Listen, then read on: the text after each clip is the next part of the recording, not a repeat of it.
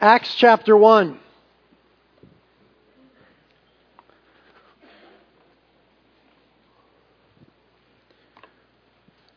Today is a very special day on the church calendar. Today is the day known as Pentecost. And it's a day where we commemorate the Holy Spirit being poured out upon the church. And so there's reason to celebrate today. Because without the Holy Spirit, there is no church, people. I'll tell you what, at least it doesn't function, that's for sure. The Holy Spirit is a wonderful gift of the Father. So we're going to just talk a little bit about the Holy Spirit today. And I want you to begin to cultivate in your hearts a, a, spirit of praise and a spirit of celebration. There's reason to celebrate today, and there's certain events on the church calendar, I mean, Church Universal, that are important and momentous, and today is one of them, the day of Pentecost. And so, if it's not already in you, you ought to begin to cultivate a spirit of celebration today. Amen? Let's pray. Lord, thank you so much for the day that you poured out the Holy Spirit upon the church and the fruit of that, that the gospel went forth, and we are results of that going forth. We have heard the gospel, we've responded, we have been saved. Maybe even today some will hear and be saved. And that's part of the work of the Holy Spirit, and we're just so thankful for it, Lord. And I pray that today you give us a greater understanding. Any place where there's uncertainty and unclarity, you would bring clarity. You, you would give us your sure word today. And that Holy Spirit, you would come and teach us of yourself. Jesus said about you, Holy Spirit, that you're the teacher of all things. I'm not, you are. And so that you would come and teach us about yourself. We want to know more about you, Holy Spirit. We confess that there are depths to plummet that we haven't even imagined. We haven't even just barely touched the tip of the iceberg, I believe, with the way that you would like to move on this coastline. So, Holy Spirit, we have the boldness by the grace of Jesus to ask for more of you in our lives. And let that start today. As we learn about you, do a wonderful, sweet work in our hearts. We ask it together in Jesus' name. Amen. Amen. Well, as I said, today is Pentecost. And the word Pentecost is a strange word. You might wonder what it means. It comes from the Greek word that means 50th. And that is because Pentecost on the Christian calendar comes on the 50th day after Easter.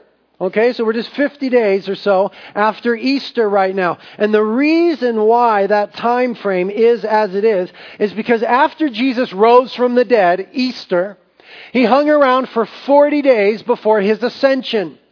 And then just prior to his ascension, he told his disciples to hang around for a few days until they received the Holy Spirit coming upon them, the promise of the Father, and they hung around, we know, for 10 days. And so we have a period of 50 days from when Jesus rose from the dead until when the Holy Spirit fell upon the church total of 50 days. And the Christian celebration of Pentecost aligns with the Jewish celebration of the Feast of Weeks, or Shavuot. And we've talked about that in previous lessons. We're not going to cover that today. But it was this event, Pentecost, that we're going to look at in a moment, that happened about 1,975 years ago, that caused the church to be birthed. Today is really the proper birth date of the church, so to speak. It's when we remember it in that way. And the reason we call it the birth date of the church is by way of the fact of why the church exists. The church exists for mission. That is to carry out the mission of God. And that is sometimes encapsulated in something we call the Great Commission, right? We are on a co-mission with God. It's His mission, but He calls us co-laborers with Him. We have been commissioned into His work. And that is, as outlined in Matthew chapter 28, to go to all the nations and make disciples of them for Jesus Christ. And the church exists for that mission. And what's interesting and why today is so important is because that mission could not be embarked upon. That mission had no hope of being fruitful. That mission had no chance of going forward until the Holy Spirit was poured out upon the people of the church. And then the church could engage in its missional purpose in the world. So let's just get a little background info now. As we start to read in Acts chapter 1, we're going to read a little bit, and then a little bit in Acts chapter 2. Acts chapter 1, starting in verse 1. This is Luke writing. The first account I composed, Theophilus, about all that Jesus began to do and teach. He's talking about the Gospel of Luke. Okay, this is the second book that Luke wrote by the inspiration of the Holy Spirit. Verse 2. Until the day when Jesus was taken up, after he had, by the Holy Spirit, given orders to the apostles whom he had chosen. To these he also presented himself alive after his suffering by many convincing proofs, appearing to them over a period of forty days, and speaking of the things concerning the kingdom of God. And gathering them together, he commanded them not to leave Jerusalem, but to wait for the promise of the Father which, Jesus said, you have heard from me. For John baptized you with water, but you shall be baptized with the Holy Spirit not many days from now. And so when they had come together, they were asking him, saying, Lord, is it at this time that you are restoring the kingdom to Israel? And he said to them, It's not for you to know the times or epochs which the Father has fixed in his own authority. But, okay, here's what they should know. You shall receive power when the Holy Spirit has come upon you. And then you shall be my witnesses both in Jerusalem and in all Judea and Samaria and even to the remotest parts of the earth.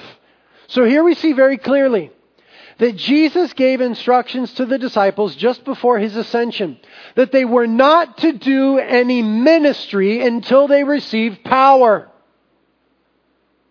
They weren't to engage in mission. They couldn't be witnesses of Jesus until they received the power. And so he said, Listen, I just want you to wait here in Jerusalem. And then once you receive the person of the Holy Spirit coming upon you, the baptism of the Holy Spirit, and the power that accompanies that, then and only then you will be my witnesses.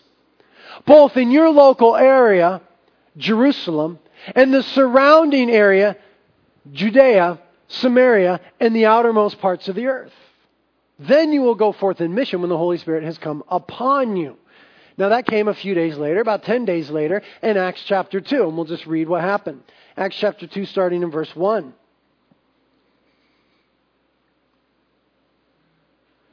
Acts chapter 2, verse 1 says, And when the day of Pentecost had come, they were all together in one place, and suddenly, there came from heaven a noise like a violent rushing wind, and it filled the whole house where they were sitting.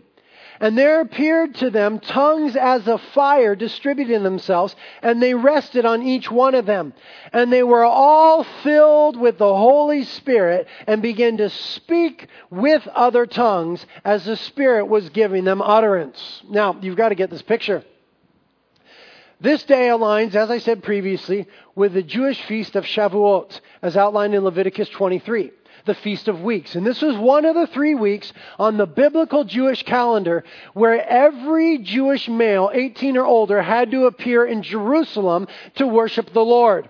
And so, of course, they would have been accompanied by their families and so on and so forth. And so, generally speaking, you could say that all of Israel were gathered in Jerusalem at this time hundreds of thousands, if not 2.5 million, as Josephus, the historian, says, gathered in little tiny Jerusalem. It is just hustling and bustling and overflowing with this Jewish celebration that marked the beginning of the harvest time. But then there's 120 that are gathered in a little upper room, the disciples of Jesus Christ. And they're waiting on the Lord. They're there praying and just waiting on the Lord because Jesus said to wait until you receive the baptism of the Holy Spirit. And so they're there waiting. And they're, they're waiting with expectancy of what the Lord might do. And we're told that in, in, the midst of all this hustle and bustle and these hundreds of thousands of people gathered in Jerusalem, upon these select few, 120, the Holy Spirit falls. And it says that the Holy Spirit comes like a mighty rushing wind. And then all of a sudden, there's little flames of fire, like they, look like little tongues above each one of their heads. Just a, a visible manifestation of the Holy Spirit upon them. And then they begin to speak in other tongues. Now, there were people, if you go on to read in chapter 2 later, gathered from all sorts of different areas, and they heard the disciples speaking in their own dialects. That is, the dialects of those who had traveled to Jerusalem that normally the disciples would not have known. All of a sudden, the disciples started speaking in those dialects, and they were proclaiming the wonderful works of God. They were declaring who the Lord is, and they were worshiping God in the midst of all these people. And that was the pouring out of the Holy Spirit upon the church of Jesus Christ the day of Pentecost. And what, is, what I want us to do now is just talk a little bit uh, about the ministry of the Holy Spirit and how he relates to the mission of the Christian church. Here's what we're going to cover the who, what, why, and how of the Holy Spirit. The who, what, why, and how of the Holy Spirit. The first part, the who part, is very important. A lot of people think that the Holy Spirit is an it. They refer to the Holy Spirit as an it. So some people think that the Holy Spirit is a force. Some of the bigger cults think this, that it's an impersonal force. But Scripture declares that the Holy Spirit is not an it, it is a He. In fact, Scripture declares that the Holy Spirit is the third person of the Trinity, a member of the Godhead. God, the Spirit. And, and so we got to get that straight in our theology. The Holy Spirit is not an it, it is not an impersonal force. It is a He, a member of the Godhead, Father, Son, and Holy Spirit. And the Holy Spirit is personal and active and knowable. We can know the Holy Spirit and know about and understand the workings of the Holy Spirit. So that's a, very basic who. Now, what about the what? The what? First thing I want to bring to your attention is that in Acts chapter 1, verse 4, Jesus called the Holy Spirit the promise of the Father. He said, Wait for that which the Father has promised. Listen to me. God is our Father and God is good. Amen? And our God is a God who keeps his promises. Amen? And so out of the good heart of the Father for his children come good things. For God so loved the world that he gave his only begotten Son. God's a giver. He expresses his love through giving. What more could he give than himself, God the Son? Right? And, so he gave of himself in the person of Jesus Christ. And then after that, now, Jesus says, okay, there's one more thing that the Father has for you. Comes from the heart of the Father for his children. It's a promise. It hasn't come yet, but your wonderful Father who loves you so much and is absolutely faithful promises to you the person of the Holy Spirit. Wait for it. Trust me, he says, guys, you don't want to do anything without the power and the presence and the person of the Holy Spirit working in your life. And so the Holy Spirit is the promise of the Father. It comes from the wonderful heart of the Father, and it's a good thing for the children of God. The second thing that we want to know about the Holy Spirit is that He is the power for both Christian living and for Christian mission.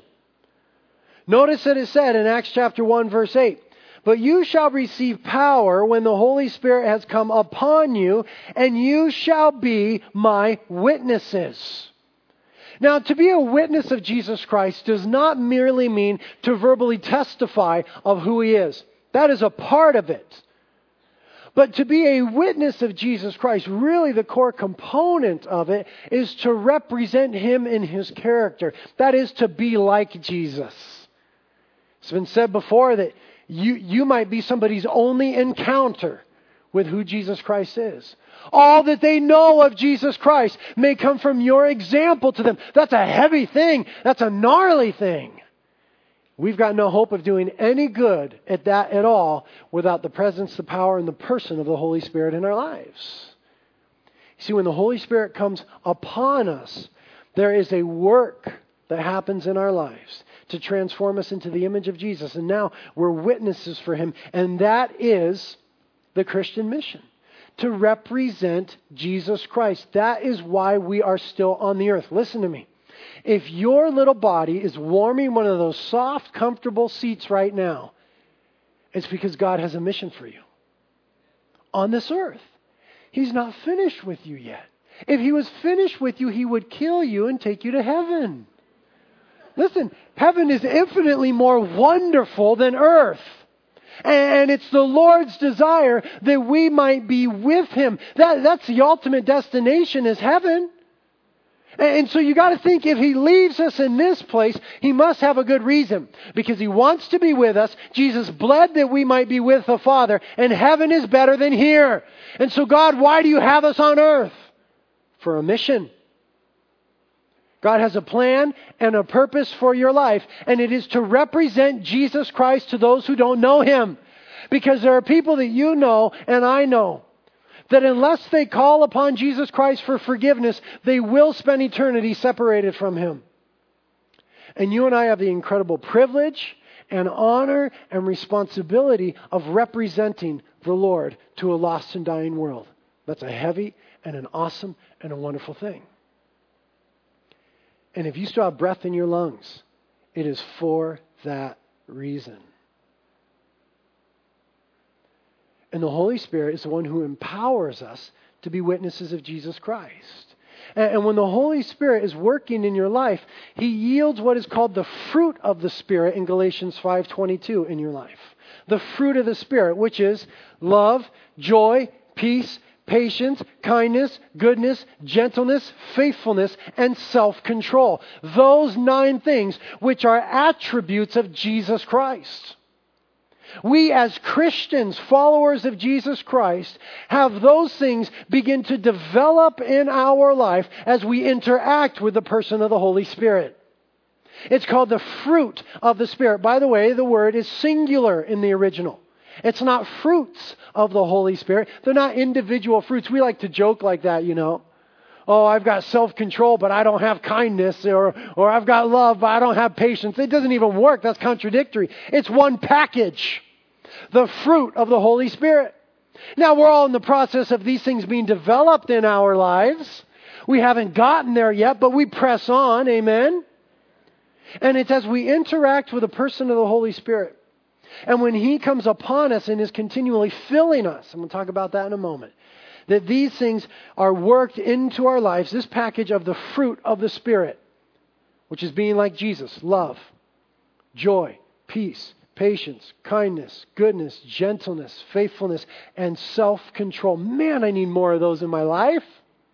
I need more interaction with the Holy Spirit the power for Christian living and for mission. Ephesians 3:20 says this, that God is able to do exceeding abundantly beyond anything that we ask according to the power that mightily works within us. God is able to do supernatural, extraordinary things through our lives. More than we think. Here's the problem we often sell ourselves short. We often sell ourselves short. Well, the Lord doesn't want to use me. Not, not in any significant way, but the Bible says that He is able to do exceeding abundantly beyond anything that you ever even think to ask. You, you know, the other thing that short circuits that so often is, is that Christians become sort of narcissistic. That is to say, self absorbed. And, and we have a tendency, I believe, in America to make our Christianity about us all about our well being and our healing and our this and that. And to a certain degree, it is about us. But in the final analysis, Christianity is about God and others. And we often short circuit the powerful working of the Holy Spirit or circumvent His working in our lives when we become overly self absorbed and we don't engage in mission or we just sell ourselves short and think, well, God doesn't want to use me. That's a lie from the pit of hell. When He's done using you, He'll kill you and take you to heaven. Until then, let this be your mantra. God is able to do exceeding abundantly beyond anything I've ever thought to even ask Him for, according to what? The power that mightily works within us. And that power is the same power that rose Jesus Christ from the dead. It is the power of the person of the Holy Spirit we have that same power available to us. We ought to be pursuing the Holy Spirit. So he is the promise of the Father. He is the power for Christian living and for mission. And thirdly, he is the helper. Please turn to John chapter 14. Just a few pages back from where you are, John 14.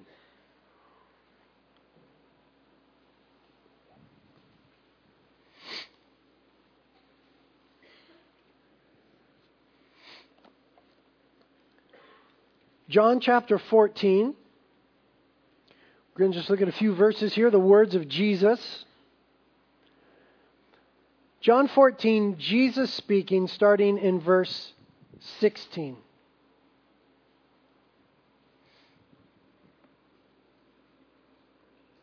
Jesus says, And I will ask the Father, and he will give you another helper.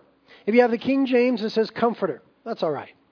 And I will ask the Father, and he will give you another helper that he may be with you forever. That is the Spirit of truth. Okay? Look what Jesus says. Jesus here, it's the evening before the cross. He's preparing the people for his departure. And he says, I'm going to ask the Father to give you another helper. That word another in the Greek is allos. It, it means of equal quality of equal quality, not of less quality, of equal quality. I'm going to give you another helper, because Jesus at this point was their helper. That is the Holy Spirit. Look now in verse 26 of the same chapter. Jesus says, But the Helper, the Holy Spirit, whom the Father will send in my name, he will teach you all things and bring to your remembrance all that I have said to you. So he's called the helper there again. Look now in verse 26 of chapter 15. When the helper comes, whom I will send to you from the Father, that is the Spirit of truth who proceeds from the Father, he will bear witness of me. Now look at chapter 16, verse 7. Chapter 16, verse 7. But I tell you the truth. It is to your advantage that I go away. For if I do not go away, the Helper shall not come to you. But if I go, I will send him to you. So it's very explicit in Scripture that the Holy Spirit is our helper. If you have the King James, it's translated comforter. If you have the NIV or the New Living translation, it's translated counselor. Same idea. The Greek word is parakletos. Parakletos. And it carries all those ideas uh, of a comforter, of a helper, of a counselor. It's one who is called to someone's aid. That's who the Spirit, Holy Spirit is. One who is called to our aid. One who appears on our behalf. So a mediator, an intercessor, a helper. And Jesus says, that the person of the Holy Spirit is so effective in helping you and I live our Christian lives that it was better for Jesus to leave. Chapter 16, verse 7. He says, I'm telling you the truth. It's to your advantage that I go, because if I don't go, he's talking about his ascension. If I don't go, the helper will not come. Now, we miss the profundity of that fact because we have not walked three years with Jesus, but the disciples whom he was speaking to at this moment, they had. Can you imagine how profound that sounded in their hearts when Jesus, God draped in humanity, said to them, It's better for me to leave you now so that this helper, the Holy Spirit, can come. That's unbelievable. I mean, that would have been literally unbelievable in their ears. Jesus, we don't ever want you to leave with us. Man, we saw you walk on the water and raise people from the dead. We know that you are God in the flesh. We don't ever want to be apart from you. And Jesus, in his absolute wisdom, says it's better because the Holy Spirit is the perfect help for you as Christians. Don't miss the profundity of that. Any help that we need, any comfort that we need, any aid that we need, any resource that we need can be found in the person of the Holy Spirit. God says He is the perfect helper for you and I to live the Christian life. Now, Jesus also says about the Holy Spirit that He is the teacher of all things. We read that in John 14, verse 26 already. Looking at it again, John 14, 26. But the Helper, the Holy Spirit, whom the Father will send in my name, he will teach you all things and bring to your remembrance all that I said to you. And again, he said the same thing in chapter 16, verse 7, that the Holy Spirit was the teacher. So, what does the Holy Spirit teach us? Well, Jesus said all things. He's the teacher of all things. All things pertaining to life and godliness. Everything having to do with life here, now, and later. Everything having to do with Christianity. And all that God would reveal to us is taught to us by the Holy Spirit, who is a person that is knowable and pursuable. So if you want to grow in your Christianity, you ought to be pursuing the person of the Holy Spirit pursuing intimacy with the Holy Spirit, pursuing increase of relationship with the Holy Spirit, because He is the teacher of all things. Before I read my Bible, I say, Holy Spirit, come instruct me in the Word of God. Open my eyes to behold great and wonderful things in Thy Word. When I'm in an area of life where I'm in a quandary and I don't know what to do, I call upon the Holy Spirit because Jesus said He's the teacher of all things. I say, Holy Spirit, I'm lacking wisdom here. I'm lacking insight. I don't know which way to go. I don't know if I should turn to the right or the left or plow ahead. I don't know what to do. And the Holy Spirit is that person of the Trinity that speaks to the Spirit of you and I. And so when we're wanting to hear from God, be it in His Word or prophetically, the Holy Spirit is the member of the Trinity that speaks to us and teaches us. We read in Romans 8:26 that in our weakness we don't know how to pray as we ought, and so the Holy Spirit teaches us how to pray and can give us a prayer language it goes on to speak about there. We read in Romans chapter 8 verse 14 that all those who are the sons of God are being led by the Spirit of God. And so aren't, aren't there in your life, like there's in mine, ambiguities, uncertainties, times of difficulty where we say, God, I really need to hear from you. I'm not sure what to do. I'm not sure how to respond. Well, listen, that's when you call upon the Holy Spirit. All who are the sons of God are being led by the Spirit of God. There's a promise in that scripture. God wants to lead you. He wants to teach you how to pray.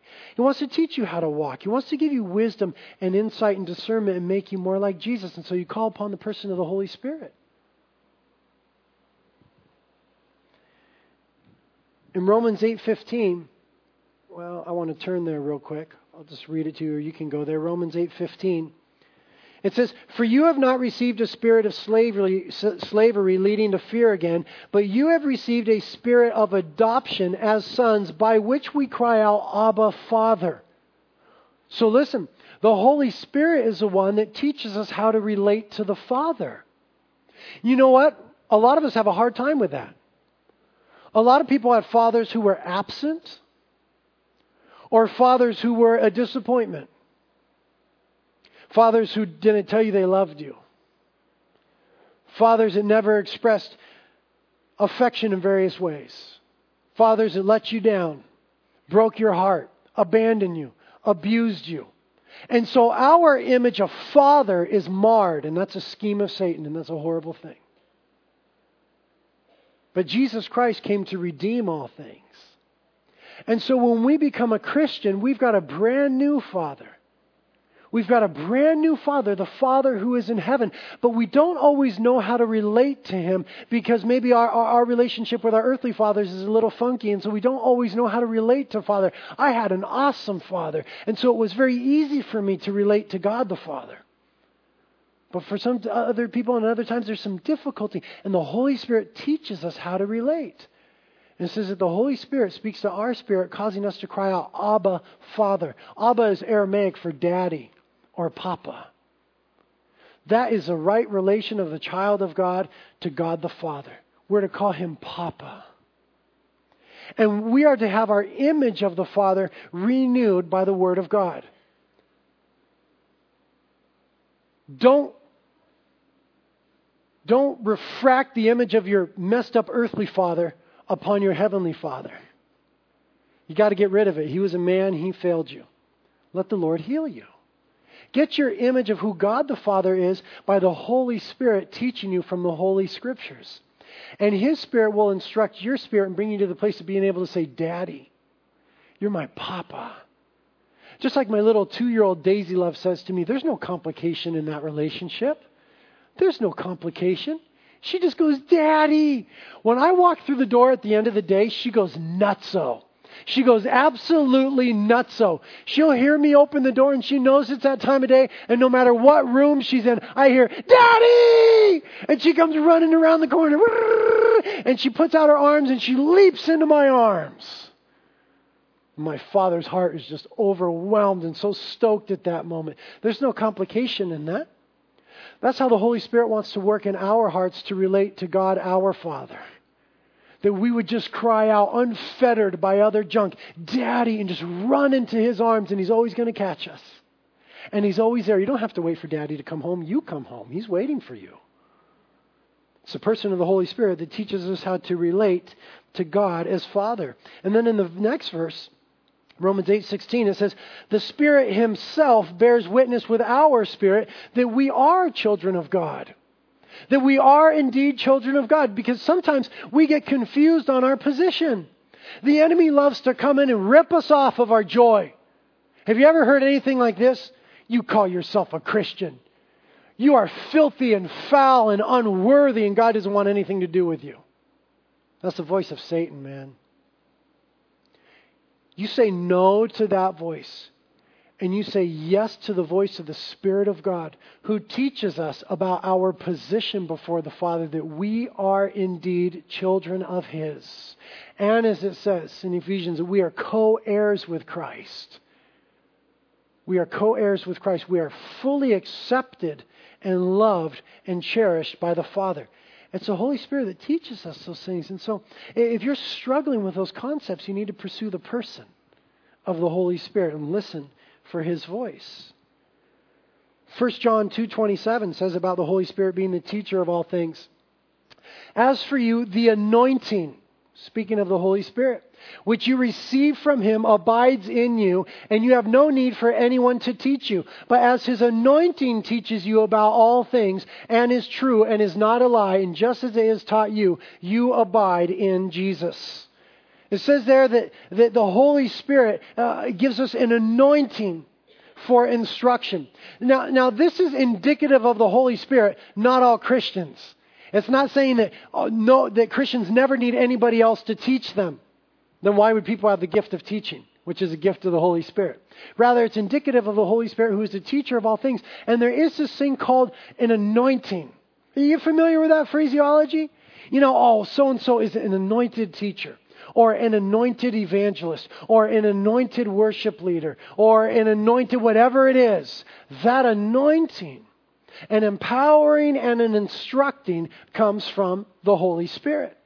And so we need to recognize when you see someone who is moving in an anointing, you need to recognize that that is the Holy Spirit moving through them. And you need to give glory to God and not to that person. That'd be so asinine to give glory to that person. It's not them. It is the anointing from the Holy Spirit. And so God deserves all the glory. Amen? The next thing that we see about the Holy Spirit is that He is the giver of gifts. I want you to turn to 1 Corinthians. It's just after the book of Romans, 1 Corinthians chapter 12.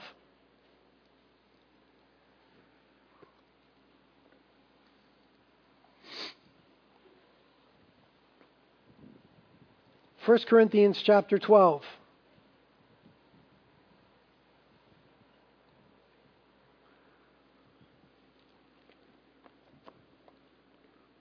Let's start reading in verse 7. 1 Corinthians 12 7 says, But to each one is given the manifestation of the Spirit for the common good. For to one is given the word of wisdom through the Spirit, and to another the word of knowledge according to the same Spirit, to another faith by the same Spirit, to another gifts of healing by one Spirit, to another the effecting of miracles, to another prophecy, to another distinguishing of spirits, to another various kinds of tongues, to another interpretation of tongues. But one and the same Spirit works all these things, distributing to each one individually just as He wills. So we see here, when it comes to the spiritual gifts, that the Holy Spirit is the one that gives them to people.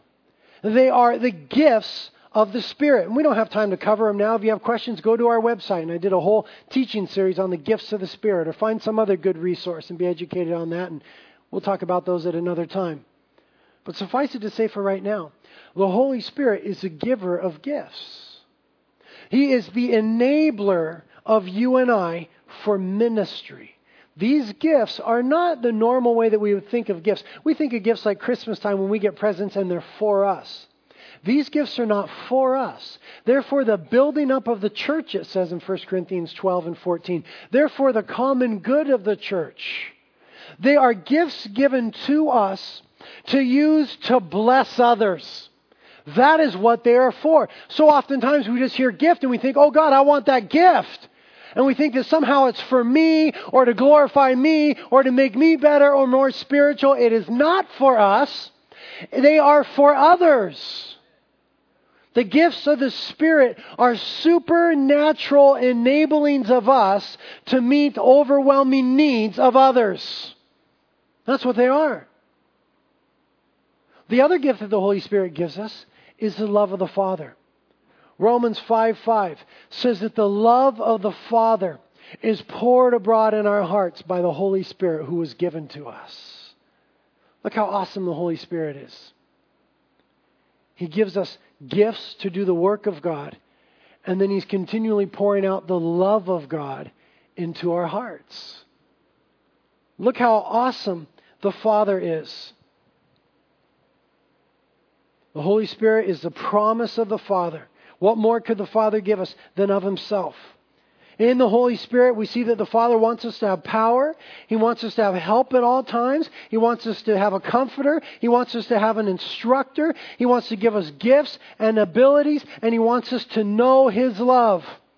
And these things are all experienced by the work and the presence of the Holy Spirit. And so when we speak about the Holy Spirit and we think about the Holy Spirit, we realize that He becomes then to you and I the active member of the Trinity, so to speak. Because he's the one who is doing all these things, pouring out the love of the Father, manifesting the presence of God, working the gifts, giving the anointing and the empowering and the ability and so on and so forth. And so we think of him sort of as the active member of the Trinity. Now, the why of the Holy Spirit. The first thing that we need to realize is that the Holy Spirit was given to glorify Jesus Christ. I want you to flip back to John real quick because we can't miss this. This is very important. Flip back to John, John 15.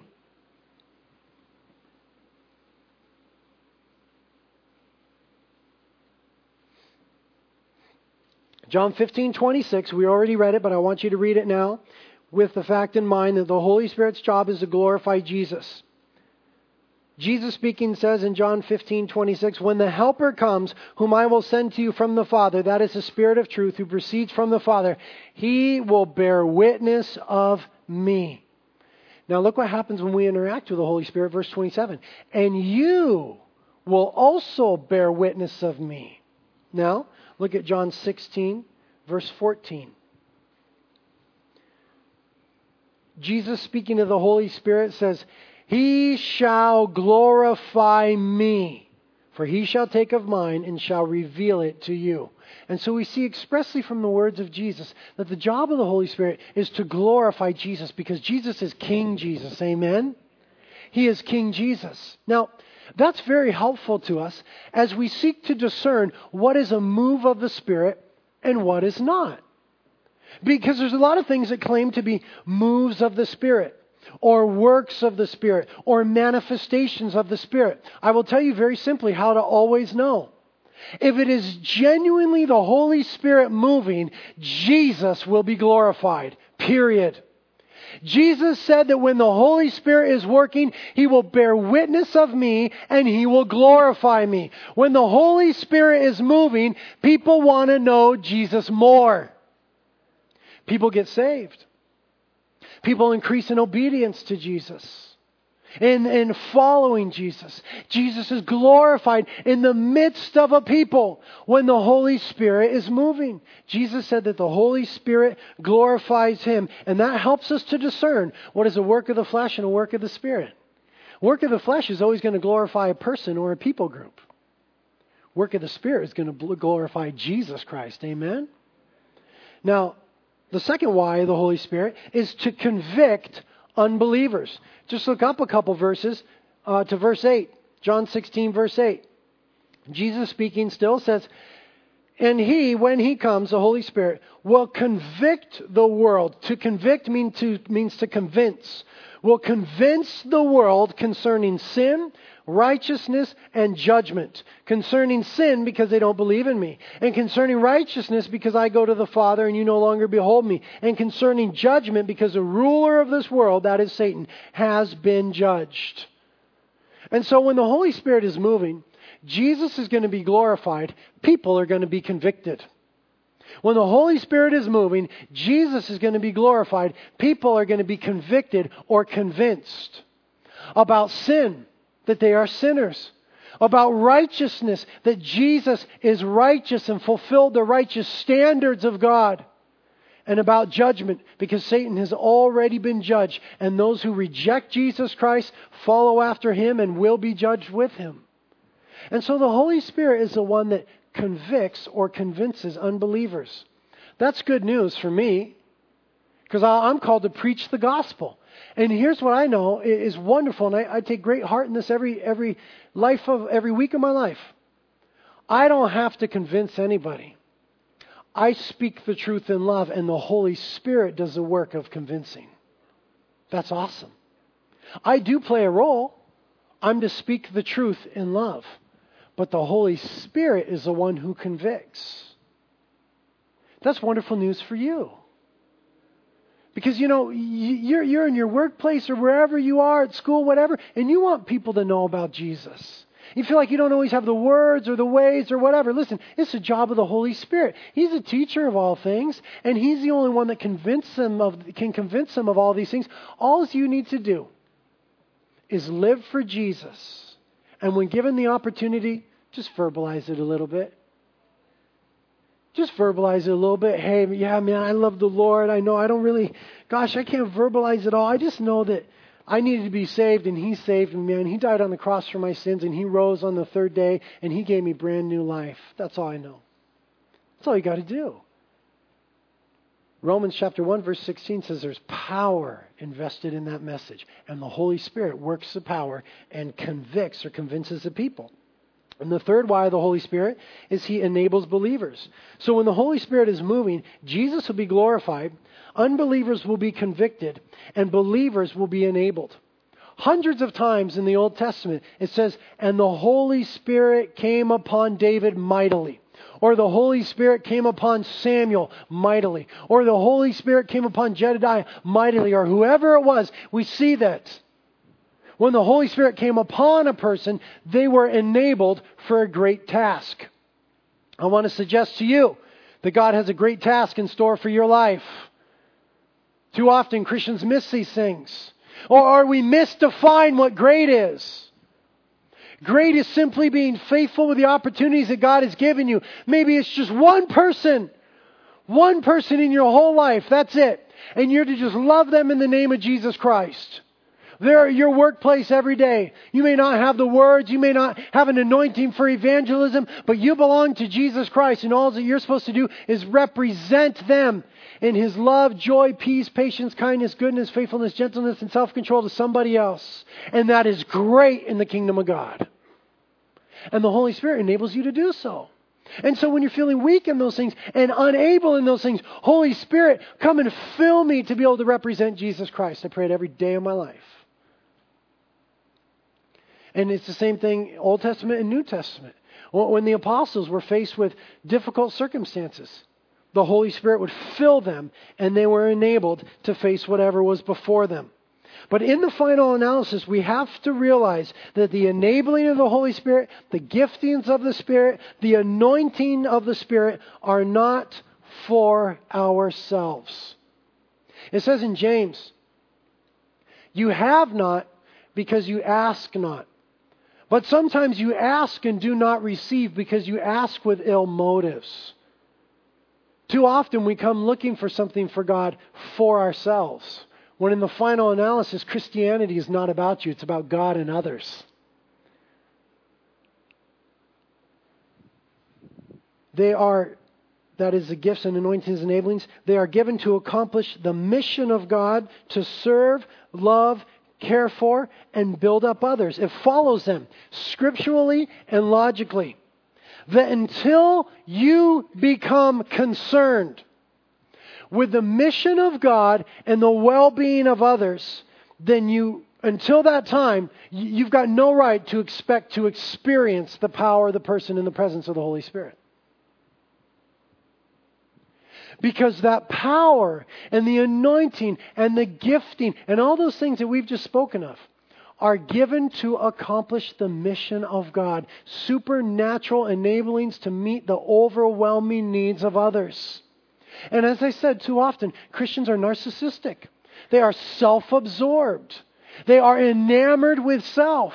And because they never get out of self and into what God is into, and into self sacrificially serving others, they never experience the fullness of the Spirit. There's no need for the Holy Spirit to function in your life in the way that we've been speaking of if you're living a selfish life. It's when we get outside of ourselves and seek to meet the needs of others that we need a supernatural enabling. Amen? We've been talking about living the victorious Christian life in our study of Joshua. And we remember the previous generation before the Joshua generation, the Exodus generation, that they got to Kadesh Barnea in Numbers 13 and 14, and they didn't enter into the land because their ideology was one of self preservation. They should have been more concerned with the mission of God and the plan of God, which was to get them into that land for the well being of God's people. But those individual spies at one end were more concerned with self preservation, so they missed out on the fullness of what God had for them. As compared to the Joshua generation. They got in touch with the mission of God, what God wanted to accomplish. That is the taking of Canaan for the better of his people. They got in touch with that, and then they experienced the fullness of God and victorious Christian living, as we might say. Too many Christians are concerned with self preservation, and so they're not living victorious Christian living. They don't have the fullness because they are selfish. So when we get out of ourselves and into others, when we give sacrificially, when we be concerned with God's program and God's mission and God's heart, like these wonderful girls that are going to South America to minister, that we will experience the person of the Holy Spirit. Now, the final thing we need to talk about is then just how to receive the Holy Spirit. Three very quick points. Take me three minutes. Number one, every Christian already has the Holy Spirit indwelling them. Every Christian has the Holy Spirit in them. That's very clear. Ephesians chapter 1 verses 13 and 14. The Holy Spirit has been given to us as a pledge or a down payment. Okay, when you become a Christian, you receive the Holy Spirit in you. In John chapter 20, verses 19 through 22, Jesus came to the disciples, breathed upon them, and said, Receive the Holy Spirit. The Holy Spirit was then in them. So every Christian has the Holy Spirit residing in them. You can't be a Christian without the Holy Spirit in you. You're not born again unless the Holy Spirit enters you. But all Christians need to have the Spirit come upon them. All Christians need to have the Spirit come upon them. In John chapter 20, Jesus breathed on them and they received the Spirit. But then after that, he said, Wait in Jerusalem until the Spirit comes upon you. The Spirit was already in them, but the Spirit had not yet come upon them. And that's two different things. They had the Holy Spirit indwelling them, they had been converted, but He hadn't come upon them that they might be witnesses. And so then on the day of Pentecost that we're remembering today, the Holy Spirit was poured out and came upon the Christians. Now, sometimes, according to Scripture, that takes place at the moment of conversion. You're converted, and the Holy Spirit is both given to indwell you, and by God's sovereignty, He comes upon you. We see that in Acts chapter 10, verses 44 through 48. The moment they believed, the Holy Spirit came upon them, and they spoke in tongues. But then other times, in the book of Acts, the Holy Spirit comes upon somebody or a group of people after they've been a Christian for some time. We see that on the day of Pentecost. They were already Christians. The Holy Spirit was in them. They had to wait for the Holy Spirit to come upon them. We see that in Acts 8, 14 through 17. We see that in Acts 19, 1 through 6. People who were already Christians, but the Holy Spirit had not come upon them yet for power. And in those instances, what happened? The apostles came and laid hands on them and prayed for them, and the Holy Spirit came upon them. Sometimes there was a manifestation. They would prophesy or speak in tongues. Other times, there was no manifestation. It's dependent upon God's sovereignty, what He wants to do with you for what He wants to accomplish through you. So, all Christians have the Holy Spirit in them.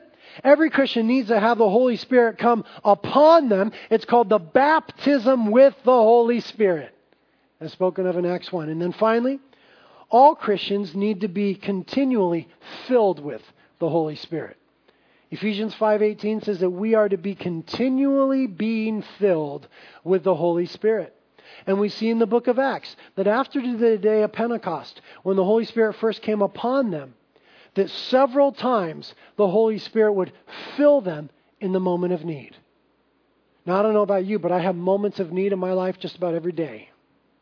Sometimes a moment of need is just, hey, I'm coming home from work and I'm tired and weary, and I got two kids that are going to jump all over me and a wife that's going to want my affection and attention. Holy Spirit, fill me. Other times it's in a moment of, of tremendous temptation. God, fill me with your Spirit. Other times it's preaching before thousands. God, fill me with your Holy Spirit. Whatever it is, we see that there are subsequent fillings that are available to the Christian in the moment of need. When the power and the presence and the person of the Holy Spirit comes upon you for whatever need is before you. So I'm finished now. And I ask you this what is your need today? Some of you just need to get saved today. You need to recognize that Jesus Christ is the Savior of the world and He died on the cross for your sins, and you need to call upon Him to save you today. That's an awesome thing. Don't be afraid to do that. Some of you have never been baptized in the Holy Spirit. How do you know? Well, your life is characterized by defeat more than it is victory. Remember, the Holy Spirit is the one who supplies us with power for Christian living. When the Holy Spirit comes upon you, you will experience victory and you will be uh, experiencing an ability to be a witness for the Lord. And some of you, you just need a filling today. Some of you, you don't know what you need. But God knows what you need. God knows what you need. And Jesus said this in Luke 11 I say to you, Ask and it'll be given to you. Seek and ye shall find. Knock and it'll be opened to you. For everyone who asks receives, and he who seeks finds, and to him who knocks it shall be opened. Now suppose one of you fathers is asked by his son for a fish. You're not going to give him a snake. Or if your son asks you for an egg, you're not going to give him a scorpion. But if you, being evil, know how to give good gifts to your children, how much more shall your heavenly Father give the Holy Spirit to those who ask him? You might not know what you need this morning. Your Father knows.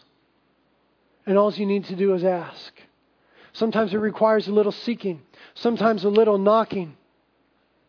And this is your day to do it.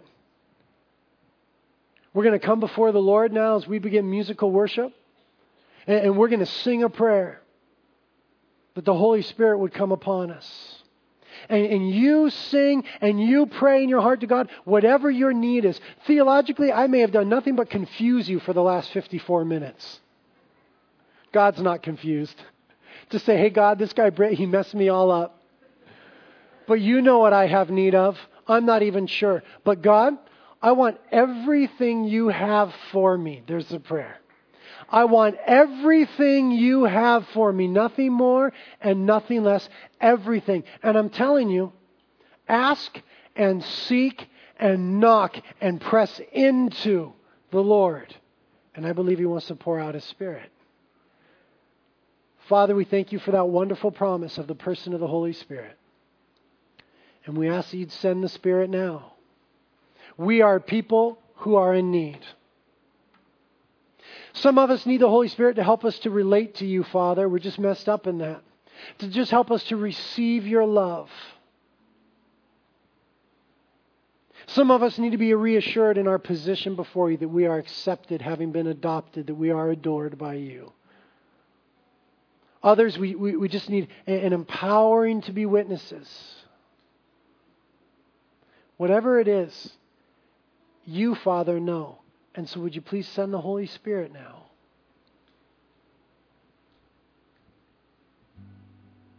Would you send the Holy Spirit, Father? Some here need to get saved, that they would call upon you as the Savior of the world, Jesus Christ. That they be born again, that they be given the Spirit. Some need to be baptized. You know who it is, Lord. I ask that your Holy Spirit would come upon them today, that they would receive power to be your witnesses. Some need a filling. You know, Lord. Saints, let's make this our prayer. Let's ask, let's seek, let's knock. Don't leave the house of the Lord today until you receive all that He has for you. Wrestle with the Lord if need be. Call upon the Lord